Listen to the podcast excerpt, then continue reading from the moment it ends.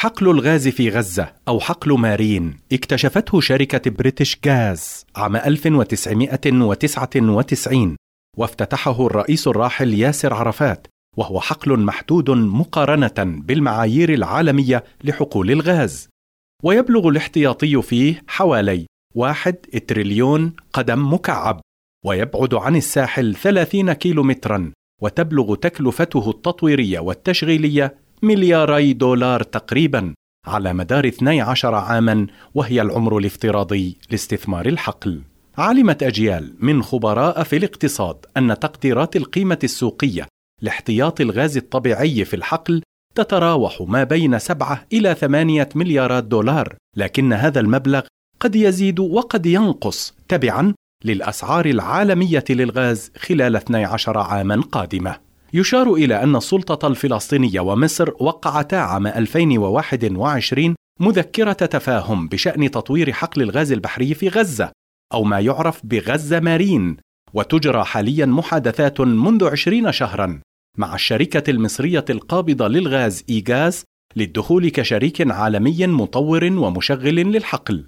علما أن المطور العالمي لن تزيد حصته في شركة التطوير عن 45% كحد أقصى. ما يمكن استنتاجه لأي مراقب أن هناك ترتيبات بالتنسيق مع السلطة الوطنية قام بها المصريون بالفعل مع كل من إسرائيل وحركة حماس للبدء الفعلي باستخراج الغاز دون عوائق. حقل مارين ليس الوحيد المكتشف قبالة قطاع غزة إذ أن هناك حقلا مشتركا بين الحدود البحرية الجنوبية لدولة الاحتلال والبحرية الشمالية لقطاع غزة وجرى اكتشافه عام 2000 استغلت إسرائيل هذا الحقل في توفير إمدادات الغاز لمحطات الطاقة لديها منذ عام 2004 إلى أن تسببت في تجفيفه بالكامل عام 2010 وهناك حقل نوى وتم اكتشافه عام 99 و900 وألف. وتشترك إسرائيل مع قطاع غزة في بنيته الجيولوجية ويمتد إلى أعماق حدود القطاع البحرية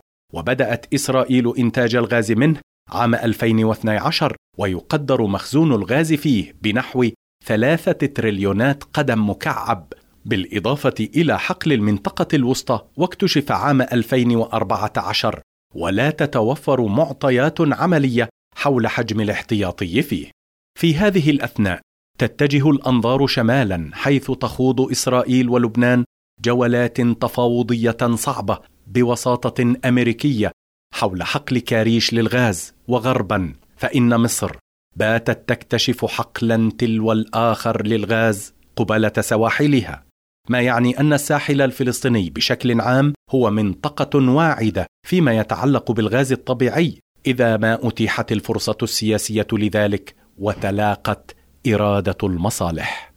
لشبكة أجيال وليد نصار.